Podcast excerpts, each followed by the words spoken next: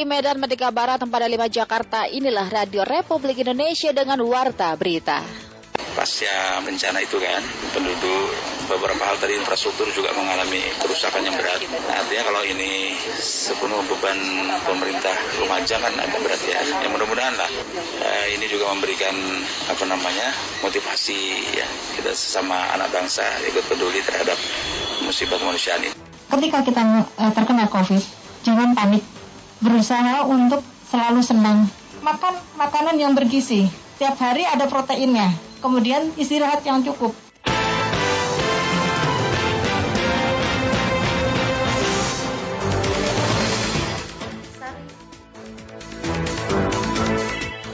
Sari Berita. Pemerintah Provinsi Kalimantan Tengah dan Kabupaten Magelang menyerahkan bantuan bagi korban Semeru.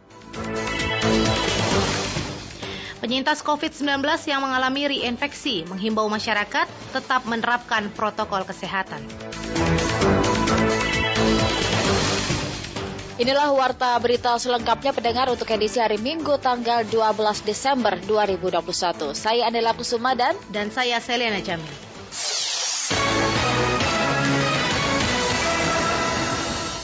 Mengawali warta berita siang ini kami hadirkan sekilas berita utama.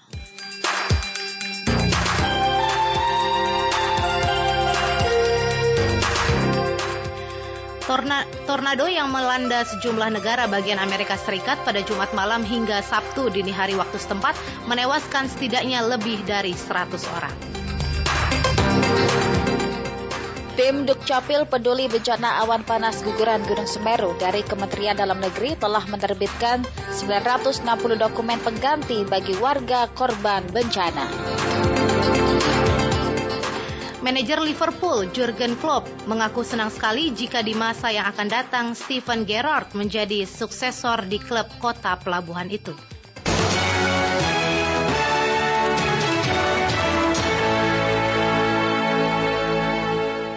Pemerintah Provinsi Kalimantan Tengah menyerahkan bantuan kepada pemerintah Provinsi Jawa Timur untuk disalurkan ke warga Lumajang yang terdampak bencana awan panas guguran Gunung Semeru. Anik Hasana pendengar mengabarkan selengkapnya untuk Anda.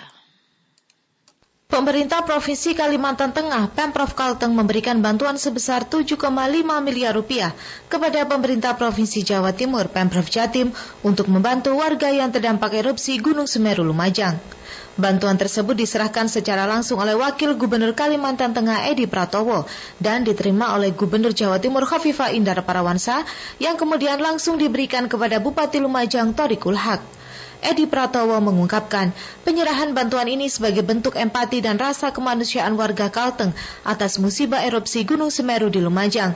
Peruntukan bantuan tersebut sepenuhnya diserahkan kepada Pemda setempat. Uh, yang sampai sekarang adalah uh, relokasi kan pasca musibah apa bencana itu kan e, penduduk beberapa hal tadi infrastruktur juga mengalami kerusakan yang berat. Nah, artinya kalau ini sepenuh beban pemerintah daerah Jawa uh, Lumajang kan agak berat ya. Yang mudah-mudahan lah uh, ini juga memberikan apa namanya motivasi ya kita sesama anak bangsa ikut peduli terhadap musibah kemanusiaan ini. Saya kira itu aja. Sementara itu, Gubernur Jawa Timur Khofifah Indar Parawansa menyampaikan terima kasih dengan bantuan serta support yang diberikan oleh Pemprov Kalteng. Bantuan tersebut nantinya akan diperuntukkan sesuai dengan langkah-langkah prioritas yang sudah dilakukan. Kalau ditanya harapan ke depan, yang penting saya punya rumah.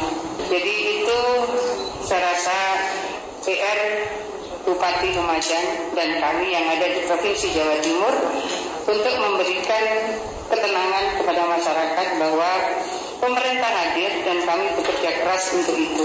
Di sisi lain, Bupati Lumajang Torikul Hak mengungkapkan, saat ini pemenuhan di tempat pengungsian sudah bisa untuk mencukupi selama satu setengah bulan ke depan. Selain Provinsi Kalimantan Tengah, pemerintah Kabupaten Magelang juga mengirimkan bantuan ke korban Gunung Semeru. Selengkapnya dilaporkan Widya Cahyono. Kita juga mengirim air tangki dan juga nanti kita minta untuk berada di sana beberapa. Pemerintah Kabupaten Magelang mengirimkan bantuan bagi para pengungsi bencana erupsi Gunung Semeru. Bantuan yang dikirim melalui Badan Penanggulangan Bencana Daerah atau BBBD setempat berupa perlengkapan masak, perlengkapan sekolah, perlengkapan makan. Kepala BBBD Kabupaten Magelang Edi Wasono saat pemberangkatan bantuan peduli erupsi Gunung Semeru di rumah dinas Bupati Magelang mengatakan, selain itu pihaknya juga mengirimkan satu unit mobil tangki air bersih, air mineral, mie instan, beras, terpal, dan lainnya. Edi mengatakan, bantuan yang dikirim juga berupa uang sebesar 117,5 juta rupiah yang berasal dari PMI Kabupaten Magelang, BUMD, Basnas, dan anggota Korpri Kabupaten Magelang. Ia berharap dengan pengiriman bantuan tersebut bisa meringankan beban masyarakat yang terdampak akibat erupsi gunung tertinggi di Pulau Jawa itu.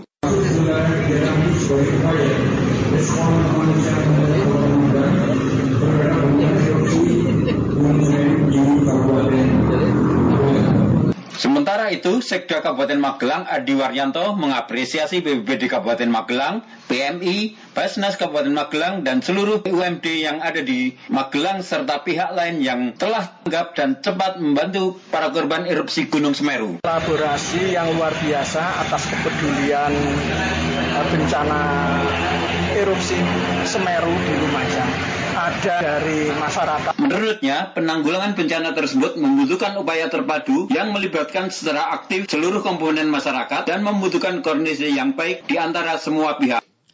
Pendengar guna mengantisipasi pencurian barang dan hewan ternak milik warga terdampak awan panas guguran Gunung Semeru, Polda Jawa Timur melakukan patroli rutin di rumah-rumah warga. Menurut Kasubdit Gakum, Gasum maksud kami di Samapta Polda Jatim AKBP David seperti dikutip oleh reporter RRI Surabaya ada Benny Hermawan. Selain patroli pihaknya juga melakukan identifikasi masyarakat baik penduduk asli maupun pendatang. Justru itu yang dari awal kita antisipasi sehingga kita juga sedikit agak uh, bersih tegang apakah itu warga masyarakat sini atau bukan yang jelas berdasarkan pemeriksaan identitas yang kami lakukan untuk mengantisipasi jangan sampai ada orang di luar daripada warga sini yang memanfaatkan situasi ini untuk mengambil keuntungannya sendiri dengan mengambil hak-hak orang lain dalam situasi bencana. Tapi alhamdulillah dengan kekuatan yang ada dan dengan kegiatan kita yang uh, setiap saat, setiap waktu untuk mobile di tempat-tempat di rumah-rumah yang ditinggalkan penghuninya, uh, sampai saat ini laporan-laporan itu bisa kita eliminir. AKBP David juga menambahkan sebagian besar warga terdampak saat ini sudah mengevakuasi barang berharga maupun hewan ternak mereka.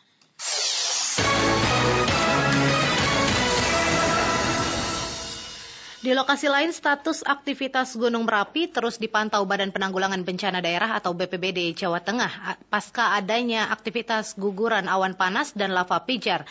Dari RRI Semarang, Agus Herianto melaporkan. Pendengar Badan Penanggulangan Bencana Daerah BPBD Jawa Tengah terus memantau berkaitan dengan peningkatan aktivitas Gunung Merapi. Sebab dalam beberapa hari ini terlihat lava pijar dan kukuran awan panas. Pelaksana tugas Kalhar BPBD Jawa Tengah Safrudin kepada Radio Republik Indonesia mengatakan diperkirakan ada ribuan pengungsi ketika Merapi di status awas. Sedangkan ada tiga kabupaten di sekitar Gunung Merapi yang telah disiapkan lokasi yakni Kabupaten Magelang, Klaten, dan Boyolali. Menurutnya BPBD BPBD Jawa Tengah belum meningkatkan level, saat ini levelnya masih siaga. Sedangkan BPBD Jateng menyiapkan personel dan logistik. Memang ada kemarin ada lava pijar ya, mulai turun pada tadi malam. Kondisi terakhir ya memang masih levelnya tetap siaga, belum meningkat menjadi awas. Belum meningkat artinya masih masih levelnya siaga kami juga akan segera kirimkan kembali besok uh, eh, LO-LO kita untuk memantau perkembangan Merapi, terutama sejak ini munculnya lava pijaran. Sedangkan Gubernur Ganjar Pranowo juga meminta BPBD Jawa Tengah untuk memastikan jalur evakuasi dan tempat pengungsiannya, termasuk memastikan pengelola tempat pengungsian masih menerapkan protokol kesehatan. Masyarakat ikuti yang diperintahkan oleh pemerintah setempat. BPBD sudah kita minta untuk siaga. Sebenarnya beberapa hari yang lalu juga dipantau terus pergerakannya. Mudah-mudahan seperti biasa kawan-kawan dari eh, pengurangan risiko bencana, Pokmas yang ada di sana eh, segera bergerak untuk memberikan sosialisasi penanganan. Jika nanti kondisinya meningkat, kita minta untuk segera mengungsi. Sementara itu, tim lapangan juga telah melakukan pengecekan jalur evakuasi dan posko pengungsian di tiga kabupaten sekitar Merapi. Sedangkan tim dari BBBD Jawa Tengah sudah melakukan koordinasi dengan BBBD Kabupaten Magelang, Klaten, dan Boyolali.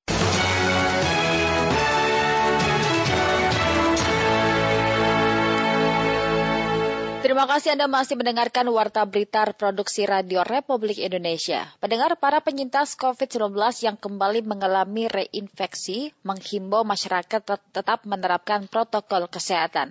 Seperti apakah kisah mereka untuk tetap semangat dan bangkit pasca terpapar COVID-19? Berikut penuturan mereka seperti dikutip oleh Rini Hairani. Sirine ambulans kini tak sekencang saat varian Delta melanda Indonesia yang menyebabkan peningkatan kasus COVID-19 di tanah air.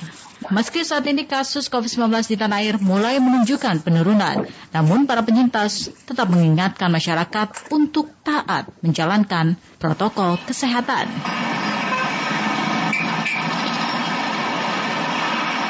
Salah seorang penyintas COVID-19, Arsi, berbagi cerita bagaimana upayanya melawan penyakit yang menyerangnya hingga akhirnya ia dinyatakan sembuh dari virus corona.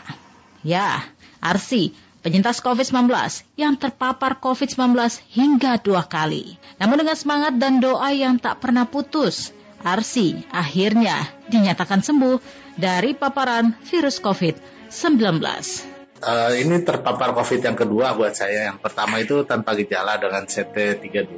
Sedangkan yang sekarang uh, dengan gejala CT-nya itu 11 dan lumayan parah. Maksudnya ketika dapat lagi, saya berusaha melawan penyakitnya, tapi di sisi lain ya pasrah aja.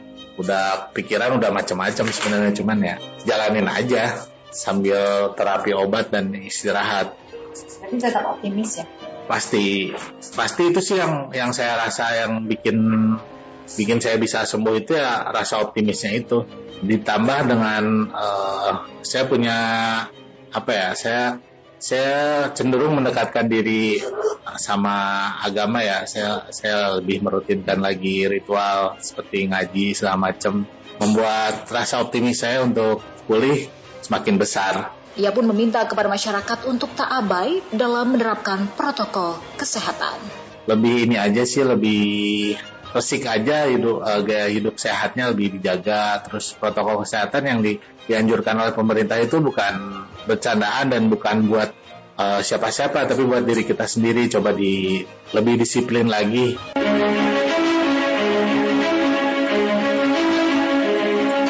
Penyintas lainnya, Sunuarsi mengaku berhasil pulih dengan tetap menjaga imun tubuh selama menjalani isolasi mandiri.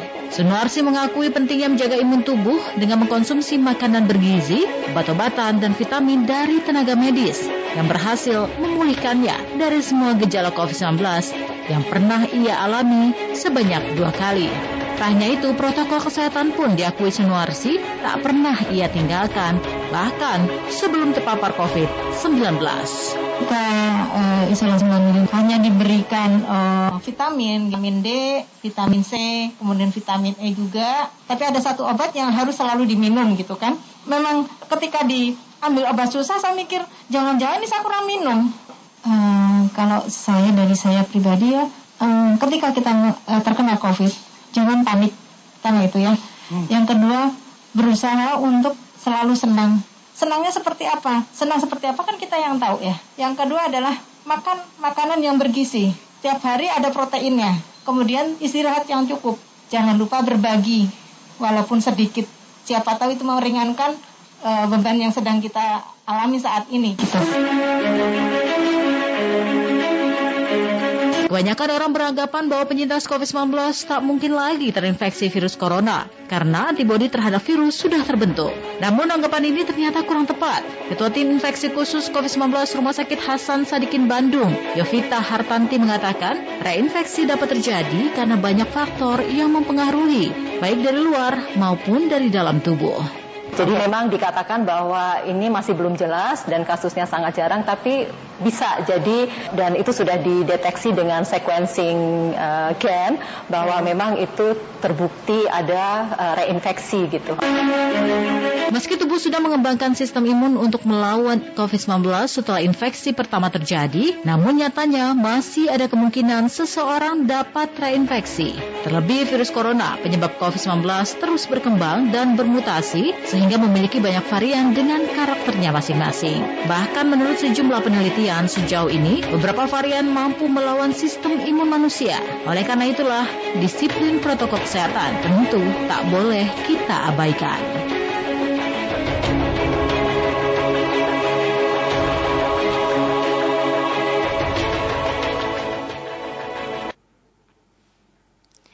Pemerintah Provinsi Sulawesi Tengah memberikan bantuan kendaraan operasional kepada tiga wilayah yang capaian vaksinasinya rendah atau masih berada di bawah 50 persen. Berikut laporan Iketut Wiranata yang belum vaksinasi justru lebih tinggi apa persentase yang terjangkit COVID. Pemerintah Provinsi Sulawesi Tengah terus berupaya mempercepat pelaksanaan vaksinasi bagi seluruh masyarakat, termasuk masyarakat adat terpencil, agar tercipta kekebalan komunal atau herd immunity guna mencegah penularan COVID-19.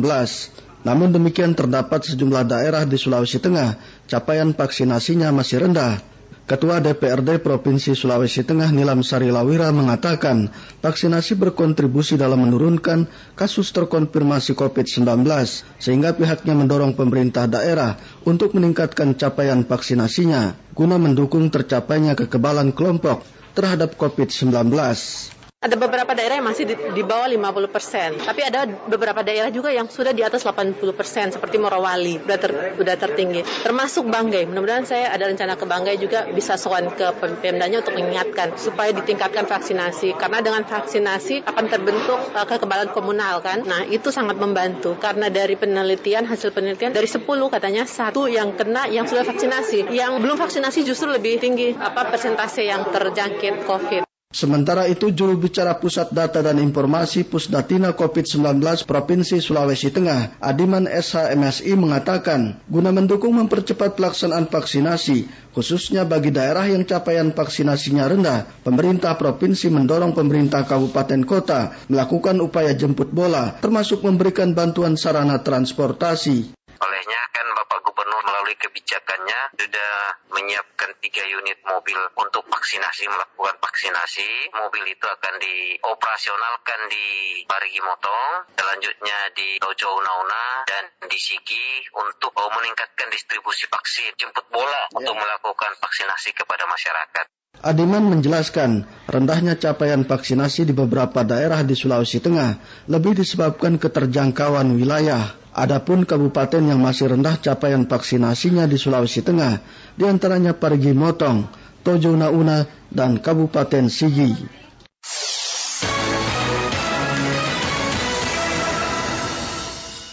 Pendengar pemerintah Kota Padang menargetkan dalam 10 hari ke depan cakupan vaksinasi COVID-19 dosis pertama mencapai 80 persen.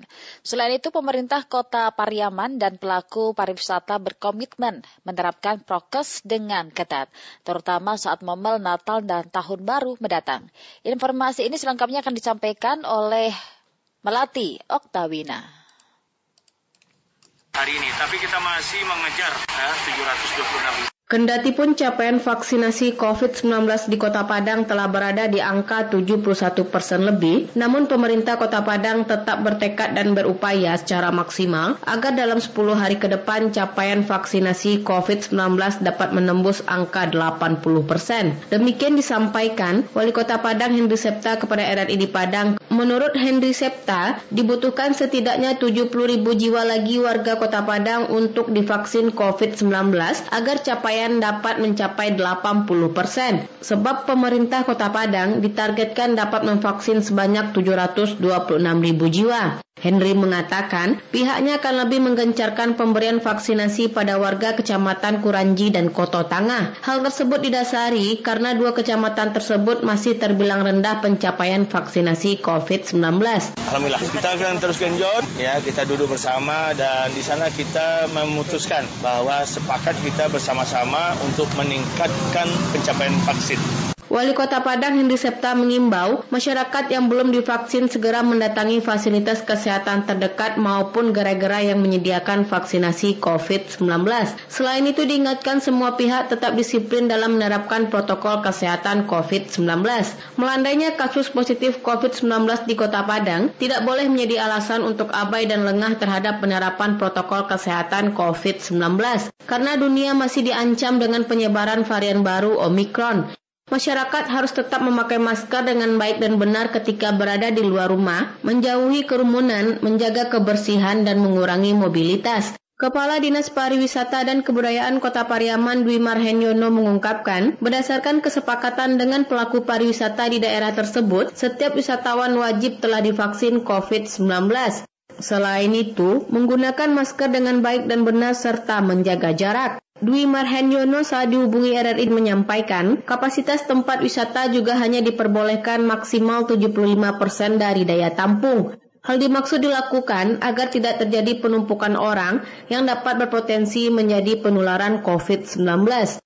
Menurutnya, pelaku pariwisata harus lebih mengetatkan pengawasan protokol kesehatan COVID-19 terutama di momen Nataru, sebab diperkirakan pada momen dimaksud terjadi peningkatan aktivitas di destinasi wisata. Ya intinya kami siap dengan keputusan pemerintah pusat apa pun. Kemarin diskusi kami dengan pelaku-pelaku pariwisata tetap uh, kita menerapkan protokol kesehatan karena setiap pengunjung wajib menunjukkan sudah vaksin. Yang kedua kita tetap batasi dari uh, kapasitas destinasi wisata kita seumpama seribu kita batasi hanya maksimal 75 persen sehingga dia tidak terjadi penumpukan. Kepala Dinas Pariwisata dan Kebudayaan Kota Pariaman Dwi Marhenyono menambahkan, apa pun nantinya kebijakan yang ditetapkan pemerintah pusat terhadap sektor pariwisata di momen Nataru akan diikuti dengan sebaiknya sebab diyakini setiap kebijakan yang diambil pastinya guna menjaga masyarakat agar tidak tertular COVID-19. Hal dimaksud demi keselamatan dan kesehatan semua pihak.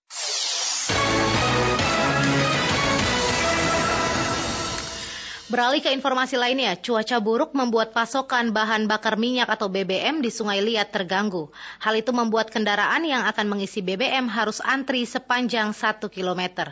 Laporan disampaikan Wanda Sona Alham karena memang usahanya ataupun jatah dikurangi. Antrian BBM mengular di sejumlah SPBU Sungai Liat Kabupaten Bangka. Dari pantauan RRI di SPBU Paripadang dan SPBU Imam Bonjol, antrian mencapai kurang lebih 1 km. Mendengar informasi tersebut, Bupati Bangka Mulkan berinisiatif meninjau langsung dua SPBU tersebut. Usai berdialog dengan asisten manajer SPBU Paripadang Sungai Liat, Bupati Bangka Mulkan kepada RRI menjelaskan kelangkaan BBM yang menyebabkan menyebabkan antrian mengular dikarenakan faktor cuaca sehingga setiap SPBU mengalami pengurangan kuota. Jadi kelangkaan ini bukan karena adanya banyak penambang, tetapi karena memang usahanya ataupun jatah dikurangi. Biasa 24 ribu liter sampai ke 30 ribu liter. Jadi hari ini dikurangi hanya 16 ribu liter. Biasalah yang namanya masyarakat kita kan ketika terjadi kelangkaan mereka akan panik karena transportasi ini merupakan salah satu penunjang perekonomian kita yang ada Sementara itu asisten manajer SPBU Parit Padang Susan kepada Radio Republik Indonesia mengungkapkan faktor cuaca memang menjadi faktor utama kelangkaan BBM. Akibat dari cuaca buruk, jatah BBM setiap SPBU mengalami pengurangan. Hal itu pun pendistribusiannya dilakukan secara bertahap pada pagi, menyusul kemudian sore atau malam hari. Mobil tangki kapasitasnya kan ada 16, jadi bisa bisa dibagi 8 KL untuk SPBU lain, 8 KL untuk kita. Untuk pagi kita dikirim 8 KL dulu. Nanti lapel KL berikutnya belum ada informasi. Bisa jadi malam. Hmm, karena tanker kapal nggak bisa masuk karena kendala cuaca, jadi kurangi.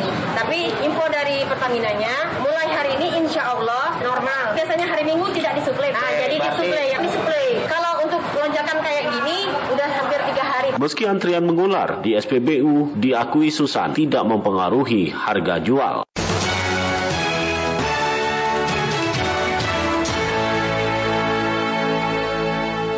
Informasi dari dunia olahraga, pendengar demi menjaga asa lolos ke semifinal Piala AFF, pelatih kepala tim nasional sepak bola Indonesia yaitu Shin Taeyong meminta penggawa Garuda tetap tampil maksimal meski secara kualitas Laos berada di bawah Indonesia. Selengkapnya Niar Abdul Litololi melaporkan untuk Anda.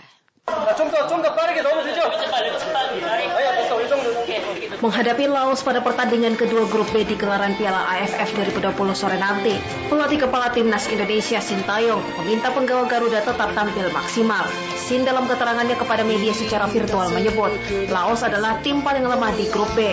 Meski demikian, Sin ingin anak asuhnya tetap tampil tanpa celah demi menjaga asa lolos ke semifinal.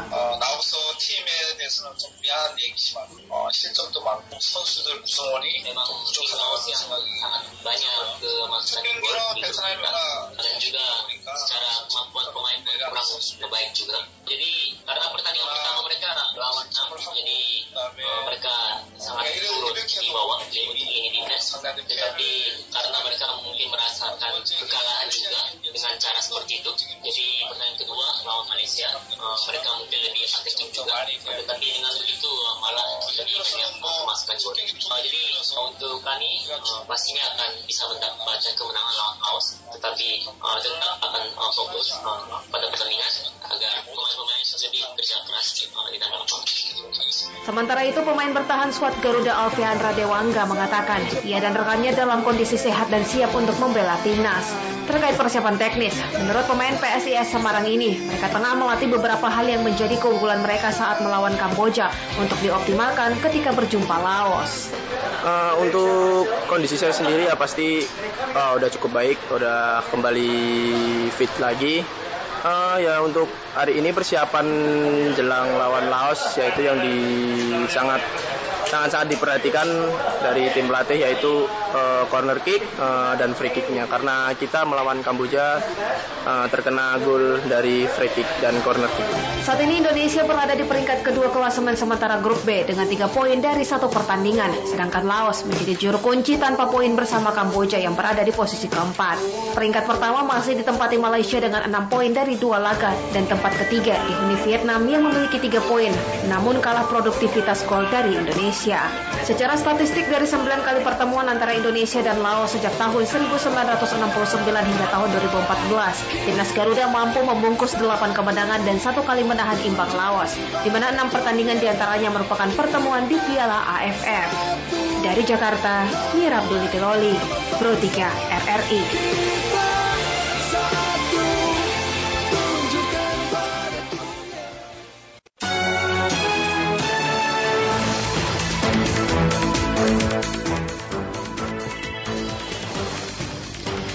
Demikian warta berita Pro 3 Radio Republik Indonesia pendengar untuk Anda pastikan tetap bersama kami dalam program Indonesia Menyapa Siang. Saya adalah Kusuma dan dan saya Selena Jamil. Selamat, Selamat siang. siang.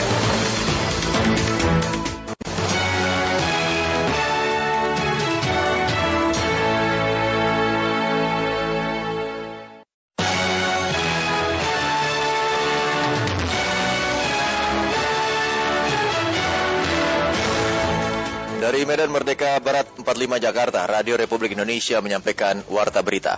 Pengetatan protokol kesehatan itu harus dilakukan. Apabila sesampai di pelabuhan mereka belum vaksin dan belum antigen, saya menugaskan kepada Dirjen, Pelindo, Pelni, minta bantuan TNI Polri, berikan vaksin pada mereka, berikan antigen pada mereka. Dari keluhan teman-teman petani, itu yang pertama kan kelangkaan pupuk ya. Kalau pupuknya lancar, itu agak sedikit besar mengurangi beban dari petani.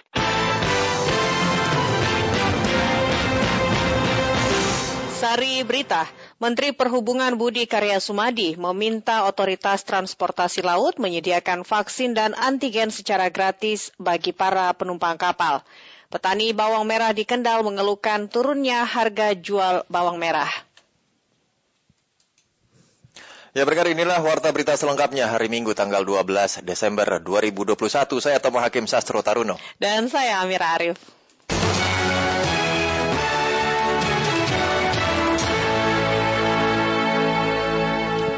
Pendengar sebelum kami hadirkan warta berita malam ini, kita simak terlebih dahulu sekilas berita utama.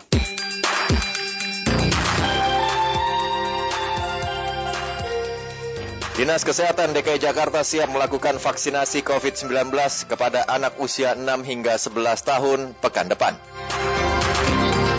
Otoritas Australia hari ini mempercepat pemberian vaksin booster COVID-19 setelah adanya laporan peningkatan kasus Omikron. Sementara itu Gunung Merapi di perbatasan Provinsi Jawa Tengah dan daerah istimewa Yogyakarta hari ini terpantau meluncurkan awan panas guguran dengan jarak luncur sejauh 2000 meter ke arah barat daya.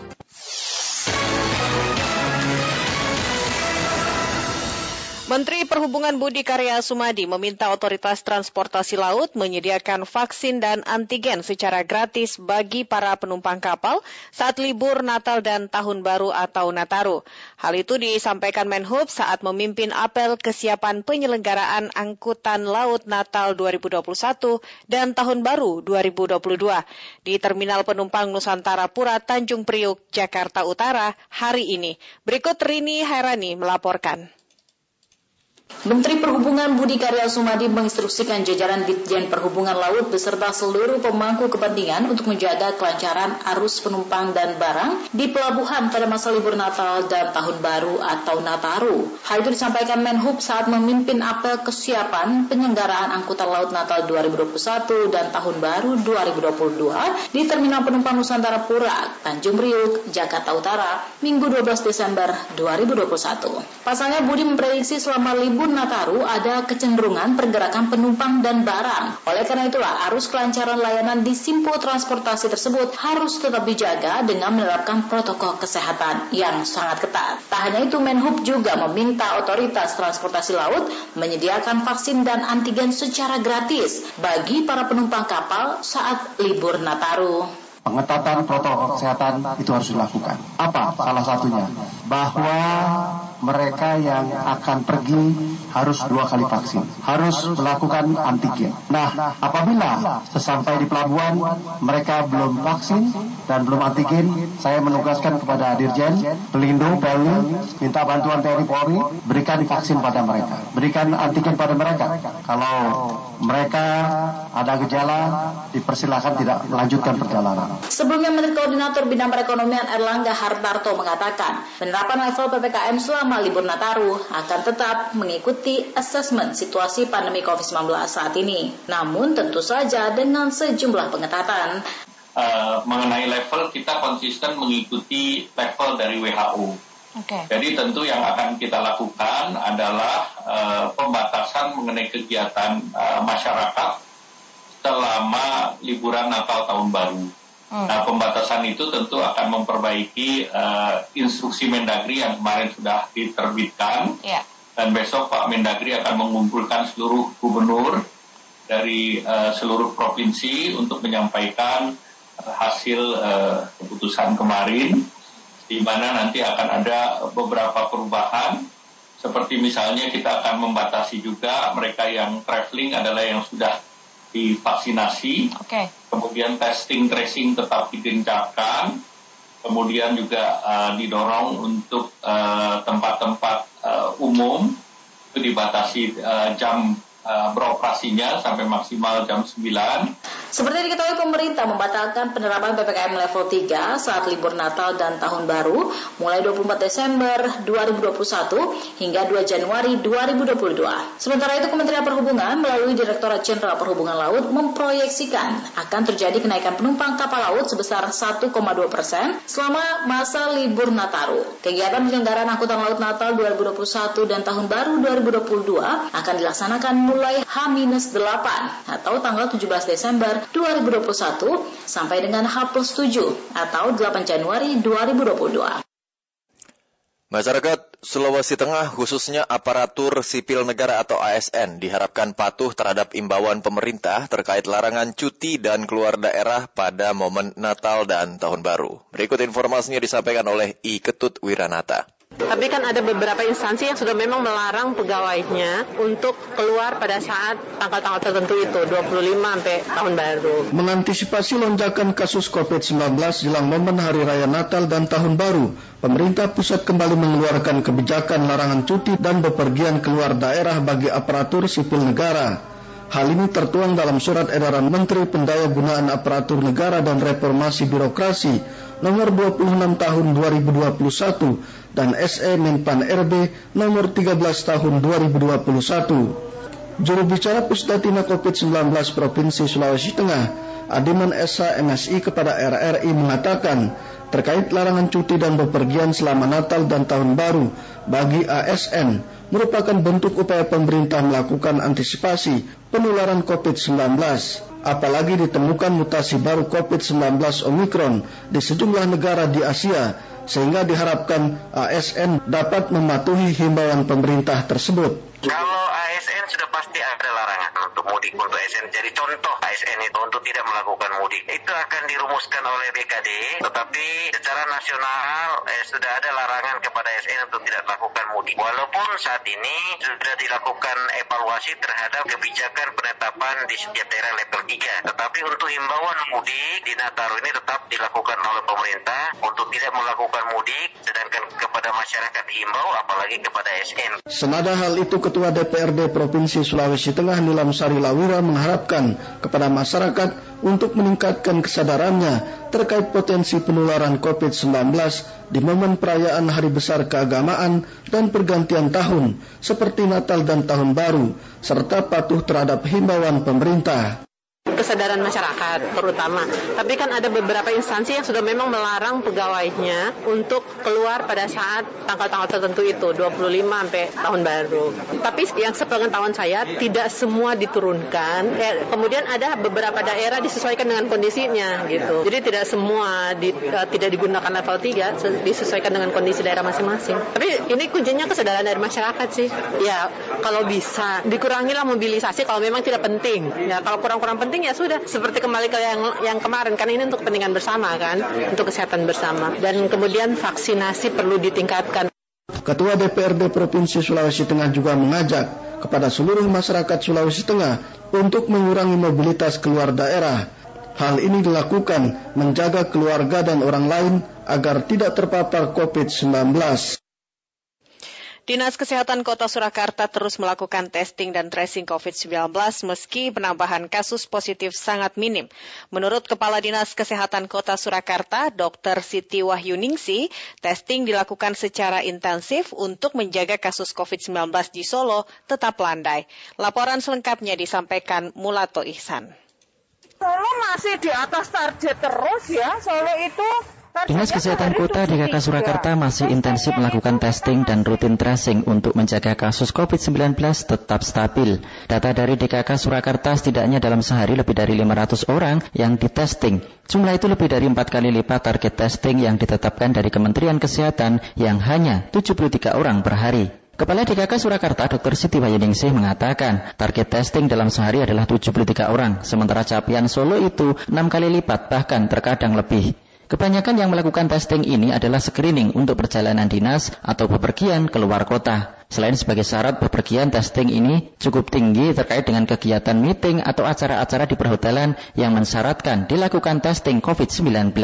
Sementara itu untuk tracing menurut Ning Sapanakratma memang Solo cukup rendah karena penambahan kasus positif COVID-19 juga rendah. Masih tinggi, kita itu enam kali lipat dari ini kok. Jadi target kita itu sehari kan 73, sehari itu bisa 200-an kita. Testingnya kita yang tinggi, orang mau perjalanan, screening, kita akan kuatkan screening karena kasusnya kan rendah. Kasusnya rendah kalau kita berharap dari tracing kan nggak bisa. Harus kita mainkan testing kita karena sekarang banyak yang tanpa gejala. Siti Bayuningsih juga menyampaikan setiap klinik atau rumah sakit wajib melaporkan hasil testing kepada DKK. Selain itu hasil swab antigen ataupun PCR harus terintegrasi dengan aplikasi Peduli Lindungi. Dr. Ning mengancam bakal memberikan sanksi klinik atau fasilitas pelayanan kesehatan yang tidak melaporkan hasil testing atau tracing kepada DKK. Laporan laporan harus lapor. Kalau nggak lapor nggak tak kasih narno kalau ratawai akun no. Kalau nggak dikasih akun siapa sing arep periksa ning kono? Karena sekarang orang carinya peduli lindungi mau perjalanan. Ngetes dong sekarang nggak nggak lapor. Sementara itu data dari Satgas COVID-19 Surakarta penambahan kasus sampai dengan Minggu 12 Desember pagi adalah nol kasus atau tidak ada penambahan. Sementara kasus aktif ada 12 orang meliputi menjalani isolasi 11 orang dan perawatan satu orang sementara kasus kumulatif 26.800 81 orang, kasus meninggal dunia 1091 jiwa. Meskipun penambahan kasus positif minim, Satgas COVID meminta masyarakat selalu menerapkan protokol kesehatan di segala aktivitas. Pendengar Menteri Dalam Negeri Muhammad Tito Karnavian menargetkan dosis vaksin COVID-19 terdistribusi ke seluruh masyarakat di tanah air sebesar 70 persen sampai akhir tahun 2021. Seperti dikutip reporter RRI Kendari atau Raidi, untuk mencapai target tersebut, Kementerian Dalam Negeri menurut Tito bersinergi dengan Kementerian Kesehatan untuk memacu seluruh pemerintah daerah menuntaskan program vaksinasi. Bapak Presiden dalam meratas hari lalu mentarget 70 persen untuk dosis pertama tingkat nasional. Dalam rangka untuk mencapai target tersebut, maka selama lebih kurang tiga minggu ini kita melakukan percepatan. Beliau memerintahkan kepada Menteri Kesehatan, kemudian saya selaku Mendagri untuk memacu pemerintah daerah dan kemudian Bapak Kapolri, Bapak Panglima TNI, Kepala BIN, Jaksa Agung untuk bergerak bersama-sama mendorong jajaran masing-masing untuk berkolaborasi. Oleh karena itu, dari hasil untuk mencapai target 70% nasional tersebut, maka perlu ada percepatan.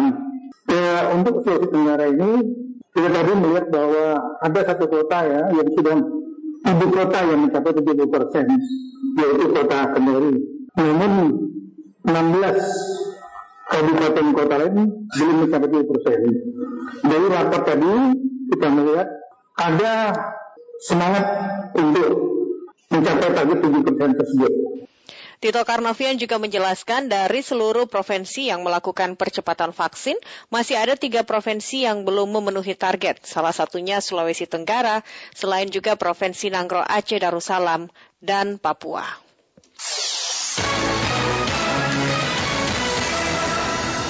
Terima kasih Anda masih mendengarkan Warta Berita Produksi Radio Republik Indonesia. Petani bawang merah di Kendal, Jawa Tengah mengeluhkan turunnya harga jual bawang merah basah atau yang baru dipanen. Selama satu bulan terakhir, harga jual di tingkat petani hanya berada di kisaran Rp7.000 hingga Rp8.000 per kilogramnya. Berikut informasinya disampaikan oleh Faiz Rozi. Kalau hasil panen sekarang ini hasilnya cukup baik, tapi harganya sangat anjlok. Harga jual bawang merah basah atau baru dipanen di tingkat petani sudah sebulan terakhir ini hanya di kisaran Rp7.000 hingga Rp8.000 per kilogram. Hal ini sangat dikeluhkan para petani di wilayah Kabupaten Kendal. Harga tersebut sangat jauh untuk bisa menutup biaya produksi selama masa tanam hingga panen. Petani pun hanya bisa pasrah dengan anjloknya harga bawang merah saat ini. Turunnya harga bawang merah dikarenakan panen raya di berbagai daerah sehingga stok bawang merah melimpah. Muhti petani bawang merah di Desa Kedung Gading, Kecamatan Tinggi Narubendal mengatakan anjloknya harga bawang merah yang terjadi saat ini karena banyak daerah lain yang juga turut menanam bawang merah tengah panen raya sehingga stok di pasaran melimpah. Kalau seperti ini paling-paling per kilo 8.000 sampai 9.000. Petani berharap pemerintah bisa memberikan solusi agar harga bawang merah bisa stabil dan petani tidak menanggung kerugian. Petani juga berharap harga pupuk yang dinilai cukup mahal bagi petani bisa ditekan lagi. Kalau menstabilkan ya pupuk tuh di dimurahin pupuk terutama kalau petani sering pupuk itu yang kemahalan. Kepala Desa Gedung Gading Budiono meminta pemerintah bisa mengoptimalisasi kembali penggunaan kartu tani karena sering kali terjadi petani kesulitan untuk mendapatkan pupuk bersubsidi lantaran kuota pada kartu tani yang kosong. Namun ketika dikonfirmasi kembali hingga saat ini belum didapati kejelasan. Dari keluhan teman-teman petani itu yang pertama kan kelangkaan pupuk ya, terutama pupuk bersubsidi. Jadi banyak dikeluhkan mengenai optimalisasi penggunaan kartu tani. Kalau pupuknya lancar, itu agak sedikit besar mengurangi beban dari petani. Di samping harga obat-obat juga tambah melambung tinggi sekarang. Dengan adanya optimalisasi kartu tani, maka petani bisa kembali mendapatkan haknya untuk memperoleh pupuk bersubsidi sehingga dapat meringankan beban produksi. Menjelang Natal dan Tahun Baru, Dinas Koperasi UMKM Perindustrian dan Perdagangan Sampang Madura, Jawa Timur bersama tim gabungan akan melakukan sidak di sejumlah pasar tradisional untuk mengantisipasi lonjakan harga. Menurut Kepala Seksi Informasi Perdagangan di Skoprindak Sampang Sukur kepada reporter RRI Sampang Herul Umam, selain antisipasi harga, pihaknya juga akan mengecek barang dagangan di pasaran agar para pedagang tidak melakukan penimbunan. Kami akan mengadakannya sesuai dengan uh, surat dari Gubernur Natal 2021 dan Tahun Baru 2022 pertanian, Pol PP dengan Polres. Sasaran nanti di, di kota saja. Pertama di Pasar Dong Tengah, terus ke pertokoan, distributor dan pengecer. Kedua di Pasar Limangunan, termasuk distributor dan pengecernya. Sampai sejauh mana stoknya seperti itu. Syukur juga menambahkan berdengar hingga kini komoditi yang mengalami kenaikan yaitu cabai rawit mencapai Rp75.000 hingga Rp80.000 per kilogram yang disebabkan oleh faktor cuaca dan berakhirnya masa produksi cabai lokal. Beralih ke informasi lainnya, perekonomian di Jawa Tengah mulai bangkit seiring mulai digunakannya platform digital oleh pelaku UMKM. Reporter RRI Sampang Diki Wijaya menyampaikan untuk gabah kering giling, artinya produksi padi, ternyata Badan Pusat Statistik BPS Jawa Tengah mencatat pertumbuhan ekonomi pada triwulan ketiga tumbuh 1,66 persen. Hal itu diungkapkan Kepala BPS Jawa Tengah Adi Wiryana kepada RRI Sabtu 11 Desember 2021. Ia menjelaskan, industri pengolahan yang mulai bangkit setelah terpuruk selama pandemi menyumbang 33,61 persen tren positif perekonomian Jawa Tengah. Tidak tidak hanya itu, sektor pertanian yang memasuki masa panen raya ikut mendongkrak perekonomian di Jawa Tengah. Di Indonesia dari lima besar provinsi kita pada posisi ketiga, eh, terbesar di bawah dari DKI Jakarta dan Jawa Barat dan kita masih di atas dari Jawa Timur. Kelihatan yang paling berperan di Jawa Tengah ini adalah industri pengolahan. Yang kedua yang berperan cukup besar adalah pertanian pertanian kita 14,62 persen. Sementara itu, seiring PPKM di beberapa wilayah yang memasuki level 1, kelihat ekonomi sudah mulai terasa. Wakil Ketua Komisi B DPRD Jawa Tengah Sri Marnyuni menjelaskan, kebangkitan ekonomi ditandai pasar yang dibanjiri pengunjung serta pelaku UMKM yang terus melebarkan sayap lewat platform digital. Makanan olahan, minuman, ya UMKM yang bidang itu, ini kayaknya sudah mulai mulai bangkit uh, juga uh, penjualannya kan selain juga di pasar tradisional yang offline, online kan juga sudah jalan melalui GoFood, melalui Gojek gitu kan. Uh, makanan olahan sudah mulai jalan. Dari sektor komoditas pertanian, fluktuasi harga yang terjadi menurut Juni sebagai dampak stok dari petani yang melimpah. Karena itu, kini harga berbagai jenis sayuran seperti cabai harganya melambung menjelang Natal dan Tahun Baru. Rekan-rekan mohon maaf informasi tadi disampaikan oleh reporter RRI Semarang Diki Wijaya. Kita beranjak menuju informasi lainnya. Masyarakat Pulau Bangka kesulitan mendapatkan bahan bakar minyak non subsidi di SPBU dalam kurun waktu satu pekan terakhir. Demi menjaga kendaraan mereka tetap beroperasi, masyarakat terpaksa membeli BBM di kios eceran dengan harga yang sangat tinggi. Ivan Sona Alham melaporkan. Waduh, tadi saya beli 25 ribu tuh satu liter. Itu kesempatan bagi pengerit-pengerit. Perlu waktu kerja 24 jam kali 7 hari. Mau tidak mau. Masyarakat di Pulau Bangka betul-betul merasakan kesulitan akibat sulitnya mendapatkan BBM non-subsidi di SPBU sepekan terakhir. Akhirnya, sebagian besar terpaksa membeli BBM kendaraannya di kios-kios eceran. Meski harus merogoh kocek dalam karena harga yang dipatok penjual BBM eceran melambung tinggi hingga Rp25.000 per liter untuk Pertalite. Salah satu Satunya dialami oleh warga Sungai Liat, Zikri, yang mengaku membeli Pertalite Rp25.000 per liter di kios eceran. Waduh, tadi saya beli Rp25.000 tuh satu liter. Pertalite, itu kesempatan bagi pengerit-pengerit orang itu kan nanti jual lagi ke toko kan. Jadi yang yang pengerit-pengerit itu tolong ditertibkan dulu lah. Utamakanlah yang orang yang mau kerja, mengantar anak sekolah. Senada juga yang dialami oleh warga Pangkal Pinang, Edi, yang juga terpaksa mengisi BBM di kios eceran dengan harga tak wajar. Dia luar biasa. Kita yang mungkin punya kepentingan dadakan atau mungkin punya urusan tertentu, kita sulit untuk mendapatkan di SPBU itu. Sehingga kita harus ke kios-kios kecil. Sementara di kios kecil itu harganya paling tidak itu belasan, sebelas ribuan untuk per kali. Kalau bensinnya sudah hilang katanya. Pemerintah Provinsi Kepulauan Bangka Belitung melihat terjadinya kelangkaan BBM non subsidi dan juga sekaligus menanggapi apa yang menjadi keluhan masyarakat juga telah melakukan langkah untuk mencari solusi seperti melakukan rapat koordinasi Forkopimda dengan memanggil pihak PT Pertamina dan juga para pemilik SPBU di Pulau Bangka dan juga terus melakukan koordinasi intensif dengan pihak Pertamina. Kita berupaya dengan Pertamina tadi untuk menambah waktu tersedianya BBM kita ini sampai 8 hari. Ini terus diupayakan oleh Pertamina. Nah, ini sudah mulai ya. Cuma sekarang distribusi dari depo Pangkal Balam maupun depo Tanjung Pandan itu untuk memulihkan ketersediaan ini perlu waktu kerja 24 jam kali 7 hari. Mau tidak mau kita harus beri pelayanan kepada masyarakat. Tadi Pertamina menyampaikan 7 hari ini segera akan normal.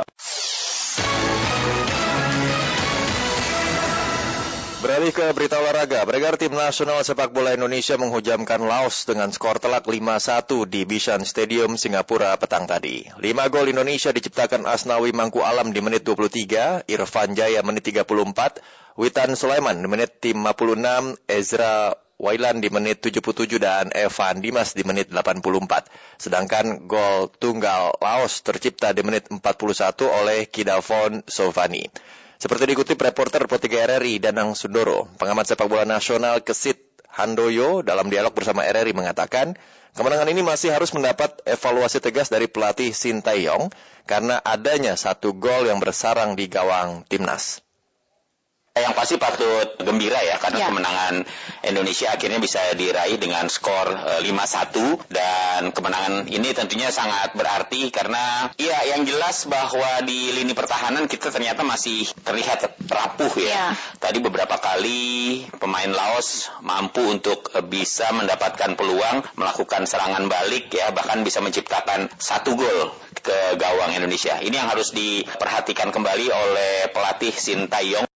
Hasil ini membuat Indonesia untuk sementara memimpin klasemen grup B turnamen sepak bola Piala AFF dengan 6 angka dari dua pertandingan. Sedangkan Laos semakin terbenam di dasar klasemen tanpa berhasil mengumpulkan satu poin pun. Hingga berita ini disusun, penyisihan grup B Piala AFF masih melangsungkan pertandingan lainnya, yakni antara Vietnam melawan Malaysia.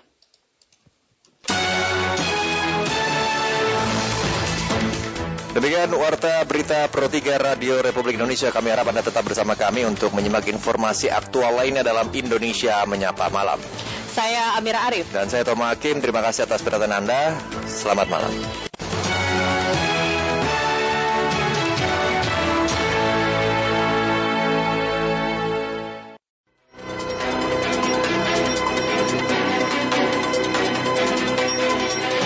Medan Merdeka Barat 45 Jakarta, inilah Radio Republik Indonesia dengan Warta Berita. Proses integrasi bangsa itu bukan lagi karena banyak suku, agama, banyak pulau, tidak. Separatisme bisa muncul itu karena karena plutokrasi, karena pemilik modal menguasai segala. Alhamdulillah, di kala krisis ya, kita masih kontribusi 377 triliun.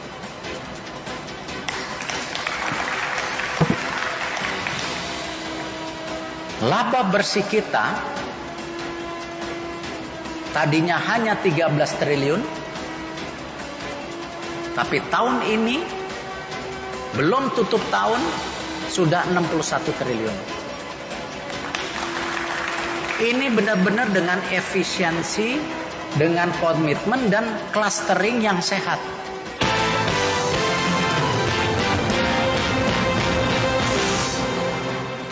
Sari berita, disintegrasi bangsa dan separatisme, separatisme muncul karena plutokrasi.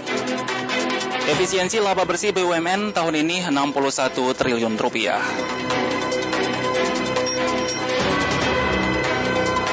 Inilah warta berita selengkapnya Minggu 12 Desember 2021 bersama saya Jo Sorui.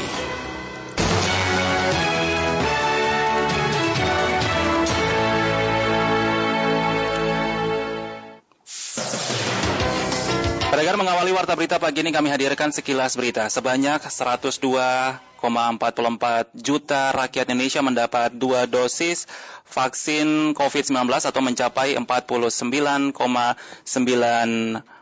persen. Target pemerintah yang sebesar 208 juta seperti dilansir dari kantor berita Antara, target ini diperkirakan akan selesai pada Maret atau April 2022 mendatang, sehingga Indonesia memiliki kekebalan komunal terhadap COVID-19.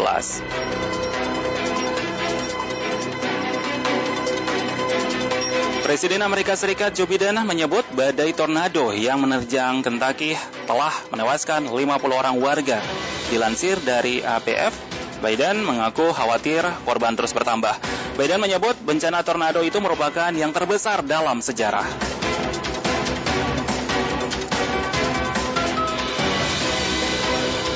Dari dunia olahraga dikabarkan tendangan penalti Cristiano Ronaldo membawa kemenangan Manchester United 1-0 atas Norwich City dalam pertandingan Liga Inggris pada Minggu dini hari waktu Jakarta. Hasil lain Chelsea menang dramatis atas Leeds United 3-2. Kemudian Arsenal unggul 3-0 atas Southampton.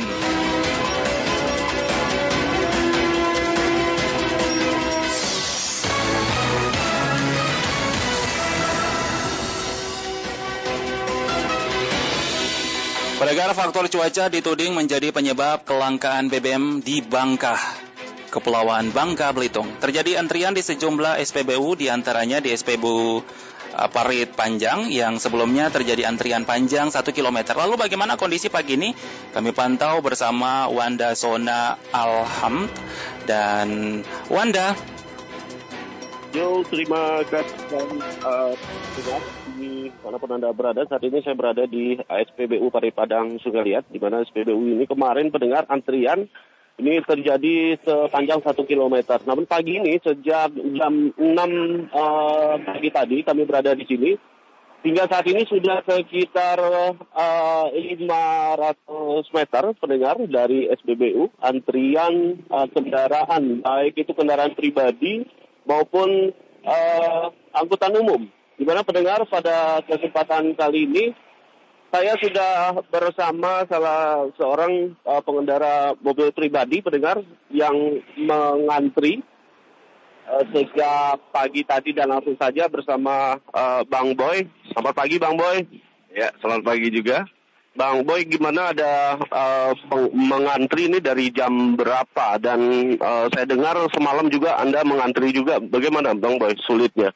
Oh, Iya ya. Uh, semalam kami ngantri sih ya, kami ngantri pas urutan ketiga, urutan ketiga mau di sini ya, uh, ternyata habis. Bukan habis sih, tapi di untuk besok paginya kata dia. Uh, uh. Nah, kemudian saya ngantri lagi ini uh, jam setengah tujuh sampai sekarang. Uh. Setengah tujuh sampai sekarang.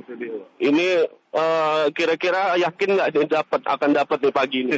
Insya Allah. Jangan sampai terulang kedua kali. Oke, okay. baik Bang Boy, terima kasih Bang Boy. Uh, Bang Boy mungkin dalam hal ini nanti uh, apa sudah berapa SPBU yang anda kunjungi? Uh, udah udah udah banyak sih. Iya. Uh, uh, yang inilah coba-coba yang ini untuk antri oh, untuk mendapatkan ini. Iya, iya. Bensin. Ya, Bang Boy terima kasih dan juga rekan Jo dan juga pendengar di kesempatan kali ini dari informasi yang kami terima bahwasanya pendengar uh, untuk dalam hal ini dari operasional Pertamina Pangkal Balam, Rizky Kurniawan, setelah kemarin melaksanakan rapat Zoom meeting dengan Gubernur Kepulauan Bangka Belitung, uh, dikatakannya bahwa pihaknya sedang berupaya secara maksimal mengembalikan suplai BBM ke Bangka Belitung agar kembali normal. Hingga semalam pendengar suplai bahan bakar untuk jenis uh, gasolin, pertamax, dan biosolar ini telah tersuplai sebesar 70 uh, persen, di mana pendengar setiap SPBU ini uh, dibagi jatah sebanyak 8, uh, 16 KL dan ini pendistribusiannya uh, dilaksanakan uh, bertahap di mana pendengar uh, pada malam hari 8 KL dan menyusul sore atau uh, pada malam harinya uh, 8 KL. Dan semalam juga pendengar sebenarnya antrian juga sudah terjadi dan beberapa pengendara yang mengantri pagi ini juga uh, mengaku mengantri pada uh, semalam pendengar dan tidak mendapatkan bensin atau BBM ini dan kembali mengantri pada kesempatan kali ini. Dan petugas SPBU kami sempat tadi juga berbincang bahwasanya menyatakan antrian ini uh, merupakan uh, sisa dari antrian kemarin. Artinya pendengar ini pemulihan pemulihan diakui dari petugas uh, pom bensin atau SPBU ini karena memang suplai BBM sejak semalam itu 8 KL ini memang sudah didistribusikan atau sudah disuplai. Dan memang pendengar tidak seperti biasanya se, uh, ketika biasanya sebanyak 24 sampai 30 KL setiap SPBU uh, di beri kuota, namun di cuaca buruk saat ini yang memang melanda Bangka Belitung, uh, khususnya di wilayah perairan laut di Bangka Belitung, pendengar, yang dalam hal ini berpengaruh terhadap uh, distribusi atau suplai uh, BBM ini ke Bangka Belitung sehingga jatah di SPBU berkurang atau dikurangi menjadi 16 uh, KL setiap harinya. Baik, rekan Jo, Demikian Wanda Sunalham langsung dari Sungai Liat, Bangka Belitung. Kembali ke Pro 3. Ya, terima kasih Wanda untuk laporannya. Oke. Okay.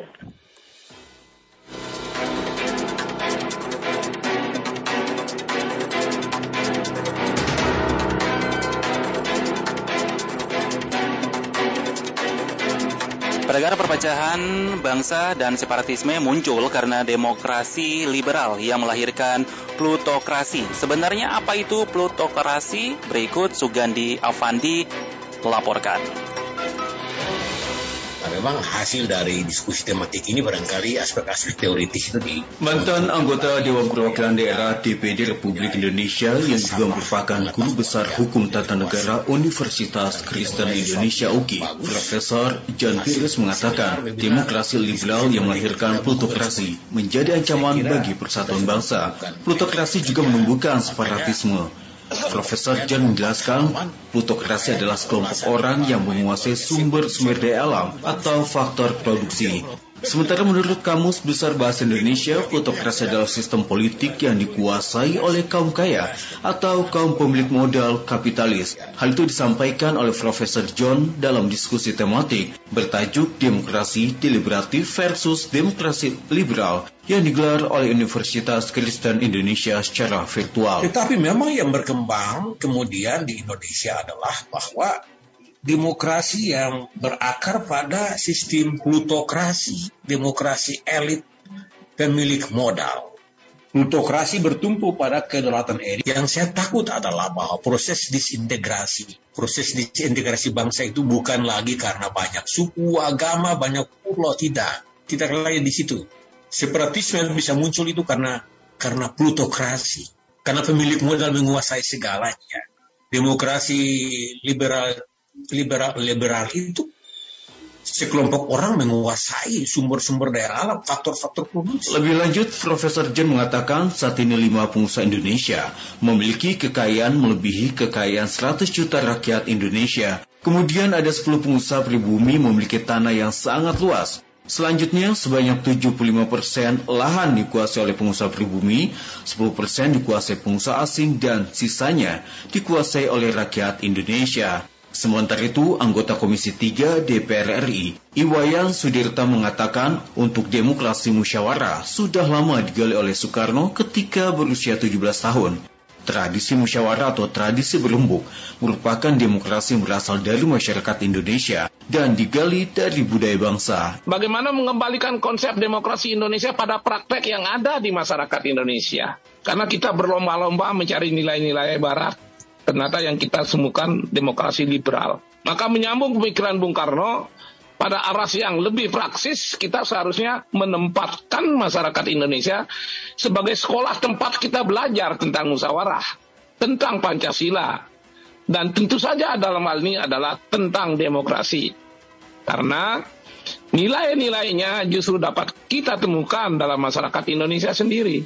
Bukan sebaliknya, mengeksplorasi pemikiran atau budaya asing yang sering kali dipaksakan dengan alam teologis masyarakat Indonesia yang pada akhirnya membuat sistem tidak berjalan dengan baik. Oleh sebab itu, Iwayan mendorong agar prinsip dan fungsi kerakyatan yang dipimpin oleh hikmat kebijaksanaan dalam permusyawaratan perwakilan harus dimasukkan dalam berbagai perundang-undangan, menempatkan demokrasi Pancasila sebagai rumah untuk mencari keadilan. Nilai musyawarah harus terus digali berdasarkan pemikiran Soekarno. Dari Jakarta, Sugadi Avandi, Pro 3 RRI.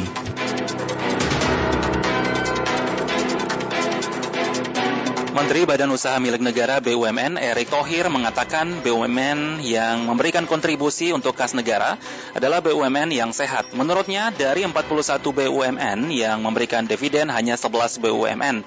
Salah satu untuk menjaga agar BUMN tetap sehat adalah dengan melakukan transformasi. Menteri Erik mengatakan laba bersih BUMN tahun ini 61 triliun atau lebih besar dari sebelumnya yang hanya 13 triliun rupiah. Hal itu disampaikan Erik dalam orasi ilmiah bertajuk Peran BUMN dalam hilirisasi hasil-hasil inovasi teknologi di Institut Teknologi 10 November. Yes, kita merupakan sepertiga ekonomi Indonesia. Nah, karena itu BUMN ini sekarang kita konsolidasikan. Toh apa? 108 BUMN yang dividen 11. 41 BUMN yang dividen 11. Jadi artinya apa? Bukan banyaknya BUMN. Tapi yang penting BUMN yang sehat yang harus kita jaga. BUMN yang menjadi lokomotif kita tidak hanya di korporasi, tapi di pelayanan publik. Kita tidak bisa menutup mata. Ketika COVID datang, kereta api kita hanya ditumpangi 15 persen. Apakah gara-gara itu kita tutup? Tidak. Tapi juga banyak BUMN yang hari ini booming. Pertambangan booming Nah ini artinya apa? Equilibrium yang harus diseimbangkan. Apalagi negara hari ini defisit anggarannya kita pertama kali lebih dari 6 persen. Dari 3 persen sekarang 6,1. Artinya apa? Pemerintah perlu uang sama kayak tadi. Universitas perlu uang endowment. Tidak bisa berdasarkan pajak, karena itu apa? BUMN-nya harus memberikan dividen yang lebih besar. Alhamdulillah di kala krisis ya, kita masih kontribusi 377 triliun.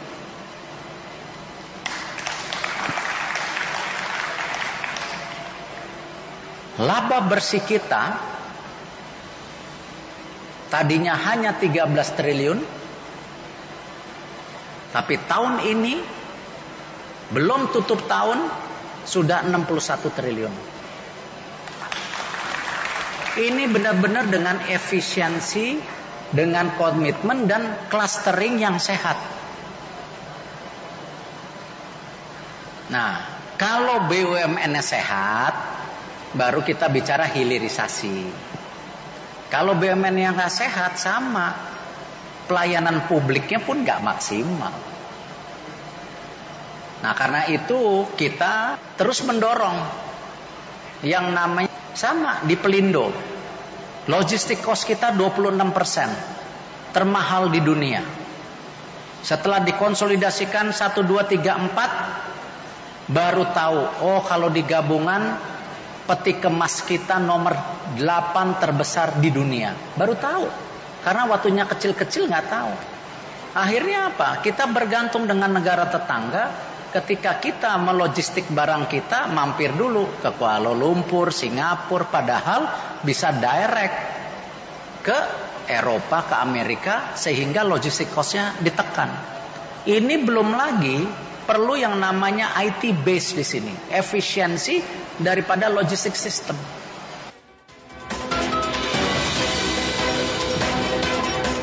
Menteri Erik mengungkap bahwa belum lama ini pihaknya menggabungkan dua perusahaan BUMN yang mengurus pangan yakni Sang Hyang Seri dan Pertani. Kemudian merger Perinus ke dalam Perindo di sektor perikanan.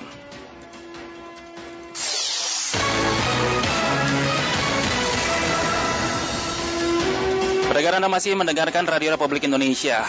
Polda Jawa Timur menerjunkan 14 alat berat untuk mengevakuasi warga terdampak guguran awan panas Gunung Semeru. Alat berat disiagakan di 12 desa di dua desa terdampak.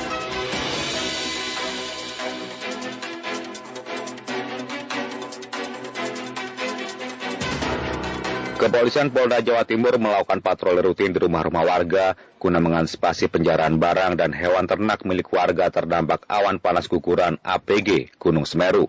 AKBP David, Kasubdit Kasum, Ditsamapta Polda Jatim mengatakan, selain patroli rutin, pihaknya juga bekerjasama dengan SAR, TNI, tokoh masyarakat maupun perangkat desa yang ada di lokasi untuk membantu melakukan identifikasi masyarakat penduduk asli maupun pendatang. Ia juga mengungkapkan sebagian besar warga terdampak sudah mengevakuasi barang berharga maupun hewan ternak. Justru itu dari awal kita antisipasi sehingga kita juga sedikit agak uh, bersih tegang apakah itu warga masyarakat sini atau bukan yang jelas berdasarkan pemeriksaan identitas yang kami lakukan untuk mengantisipasi jangan sampai ada orang di luar daripada warga sini yang memanfaatkan situasi ini untuk mengambil keuntungannya sendiri dengan mengambil hak-hak orang lain dalam situasi bencana. Tapi alhamdulillah dengan kekuatan yang ada dan dengan kegiatan kita yang uh, setiap saat, setiap waktu untuk mobile di tempat-tempat di rumah-rumah yang ditinggalkan penghuninya, uh, sampai saat ini laporan-laporan itu bisa kita eliminir. Sementara itu, Direskrimsus Polda Jatim Kombes Pol Farman menambahkan pihaknya juga menerjunkan 14 alat berat untuk membantu evakuasi korban terdampak erupsi Gunung Semeru. Seluruh alat berat yang diturunkan beroperasi di dua desa, di antaranya di Dusun Curah Kobokan, Desa Supiturang, Kecamatan Pronojiwo, yang dikirim empat ekskavator. Farman menegaskan pihaknya terus berkoordinasi dengan petugas yang berada di lokasi bencana untuk membantu percepatan penanganan. Bencana alam bisa mengancam keselamatan jurnalis, sebab itu tagline tidak ada berita seharga nyawa masih menjadi slogan di tempat bencana. Hal itulah yang dilakukan jurnalis beberapa daerah di erupsi Gunung Semeru Lumajang, Jawa Timur. Saling waspada dinilai menjadi kunci. Meski peliputan di daerah yang dapat dikatakan zona merah, mereka seolah bahu-membahu saling menguatkan. Situasi yang belum kondusif menjadikan para jurnalis ini bahkan rela berjaga pada malam hari untuk memantau kondisi Semeru. Menurut Denny Prastio, wartawan Detik Surabaya, apa yang dilakukan suatu kewajaran karena bisa saja Semeru kembali memutahkan erupsi.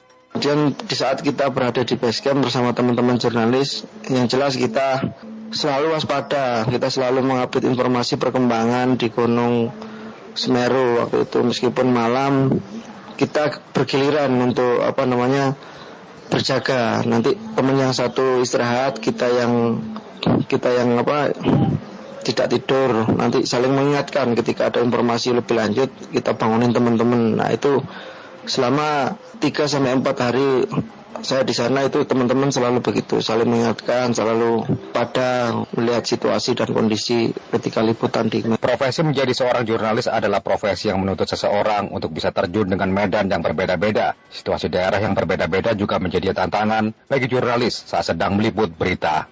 Penermawan melaporkan. Solidaritas terhadap warga terdampak bencana guguran awan panas Gunung Semeru Gaunnya dirasakan hingga ke Kabupaten Manokwari, Provinsi Papua Barat. Pengurus CPNU menggelar penggalangan dana untuk warga terdampak Semeru. Dari Manokwari, Setiari melaporkan. penggalangan dana peduli Semeru yang dilakukan oleh pengurus cabang Nahdlatul Ulama PCNU Kabupaten Manokwari kemarin di Lampu Merah Haji Bau merupakan kali kedua Koordinator Penggalangan Dana Semeru yang juga sebagai Ketua Lembaga Amil Jakat Nahdlatul Ulama Manukwari, Cuncun Hidayat, mengatakan penggalangan dana ini sebagai wujud kepedulian masyarakat Manukwari untuk warga Lumajang, Jawa Timur, korban erupsi Semeru, guna meringankan beban yang dirasakan para korban. Dikatakan kepedulian dan partisipasi warga masyarakat Manukwari sangat luar biasa terlihat dari dana yang terkumpul pada penggalangan dana pertama senilai 35 juta rupiah lebih. Alhamdulillah partisipasi daripada warga Manokwari dan keluarga besar masyarakat Manokwari pada umumnya sampai detik ini kita sudah mengumpulkan dana kurang lebih yaitu 35 juta rupiah yang sudah dari rekening Lasisnu, Lembaga Infak dan Sodako Nahdlatul Ulama. Sementara itu, Ibu Salma, pengurus Fatayat Manukwari yang ikut dalam penggalangan dana menyampaikan, sudah seharusnya kita saling membantu untuk peduli kondisi yang dialami korban. Seharusnya kan kita memang harus saling membantu ya, dalam apalagi dalam keadaan bencana seperti ini. Jadi sangat diharapkan partisipasi semuanya. Jadi bukan kita dari Muslim saja, tetapi semuanya. Selain di lampu merah Haji Bau, secara serentak penggalangan dana Semeru kemarin dilaksanakan di pertigaan Marampa, SPBU, Sawi Ampat, dan pertigaan Arfai Lokpon. Penggalangan akan kembali dilakukan pada hari Rabu 15 Desember 2021.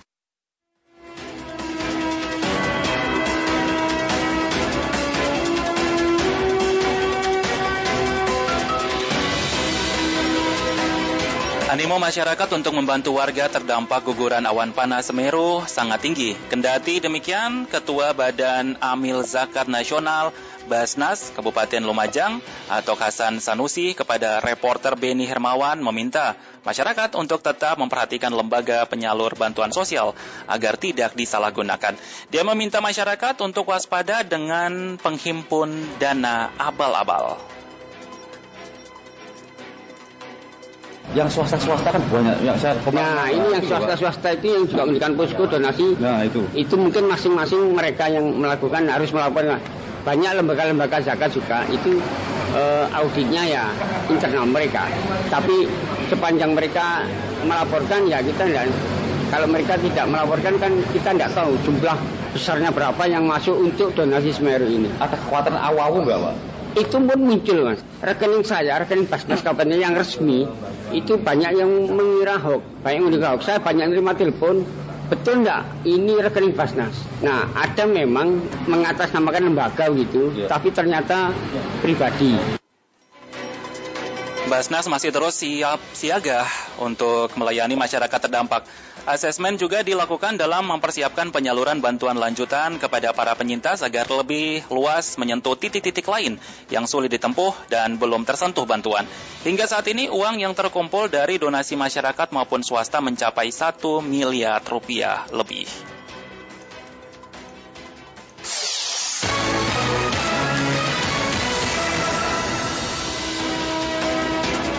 Pendengar pengelola objek wisata DI Yogyakarta menyambut baik dibatalkannya penerapan level 3 PPKM pada Natal dan Tahun Baru 2022. Kami hadirkan informasi ini bersama Wahyu Suryo. Pengelola objek wisata Jogja Bay di Maguwo Harjo Sleman mengapresiasi kebijakan pemerintah yang membatalkan kebijakan PPKM level 3 di saat libur akhir tahun. Iwan Kusunadi, Sekretaris PT Taman Wisata Jogja, yang mengelola wisata air Jogja Bay berpendapat langkah pemerintah ini akan berdampak positif terhadap usaha pariwisata di kala momentum akhir tahun yang biasanya ramai kunjungan. Namun pihaknya tetap berkomitmen menerapkan sejumlah aturan yang terkait kebijakan protokol kesehatan. Nah yang dibatalkan itu kan adalah PPKM level 3 serentak. Tapi bukan berarti tidak ada PPKM di level daerah. Industri pariwisata sekarang ingin pulih, ingin bangkit agar ekonomi daerah tumbuh dan masyarakat tidak terlalu berkekhawatiran. Harapan kami dengan kebijakan publik yang dikeluarkan oleh pusat tentang pembatalan bukan berarti kami di industri pariwisata khusus khususnya di Jogja Bay, tidak melakukan prokes secara ketat. Selama libur akhir tahun, wisata Jogja Bay dibuka namun jumlah kunjungan hanya dibatasi 50 persen dari total kapasitas 7 ribuan pengunjung. Dan yang paling penting, kata Iwan, penerapan aplikasi peduli lindungi menjadi hal yang pokok untuk melakukan tracing bagi pengunjung jika ada yang terpapar COVID-19. Jadi kita tidak mentolerir bagi wisatawan-wisatawan yang dari luar daerah apabila mereka masuk tanpa ada prosedur yang semacam itu. Jadi sekali lagi kita menyambut gembira. Mudah-mudahan Desember ini menjadi bagian yang cukup baik buat seluruh jajaran industri pariwisata dengan adanya kebijakan pembatalan PPKM serentak di level 3. Di Jogja Bay Sleman, kata Iwan, saat ini memiliki 19 unit wahana yang dapat dinikmati pengunjung. Sekitar 11 unit di antaranya merupakan wahana permainan air.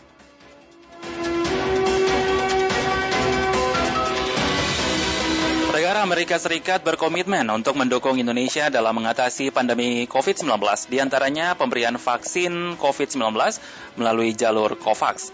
Duta Besar Amerika untuk Indonesia, Sun Kim, mengajak masyarakat untuk bersedia disuntik vaksin COVID-19. Dukungan tersebut disampaikan oleh Duta Besar Amerika untuk Indonesia, Sun Kim, seperti dalam keterangan yang diterima oleh reporter Retno Mandasari. Mari lindungi diri dan orang-orang tersayang dengan vaksin. Amerika Serikat akan terus berkomitmen membantu Indonesia untuk mempercepat program vaksinasi dan pembukaan ekonomi dengan aman. Jangan lupa jaga jarak, pakai masker, cuci tangan pakai sabun, dan ayo vaksin.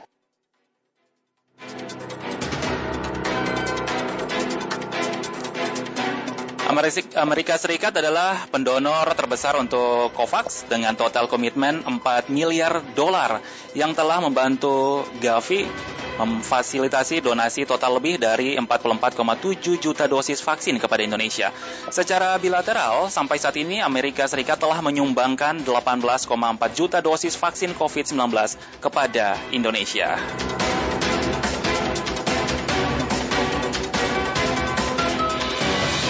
Pendengar tetaplah bersama kami program program 3 Radio Republik Indonesia untuk menyampaikan informasi yang akan kami hadirkan ke ruang dengar Anda di informasi-informasi aktual lain dari seluruh penjuru tanah air.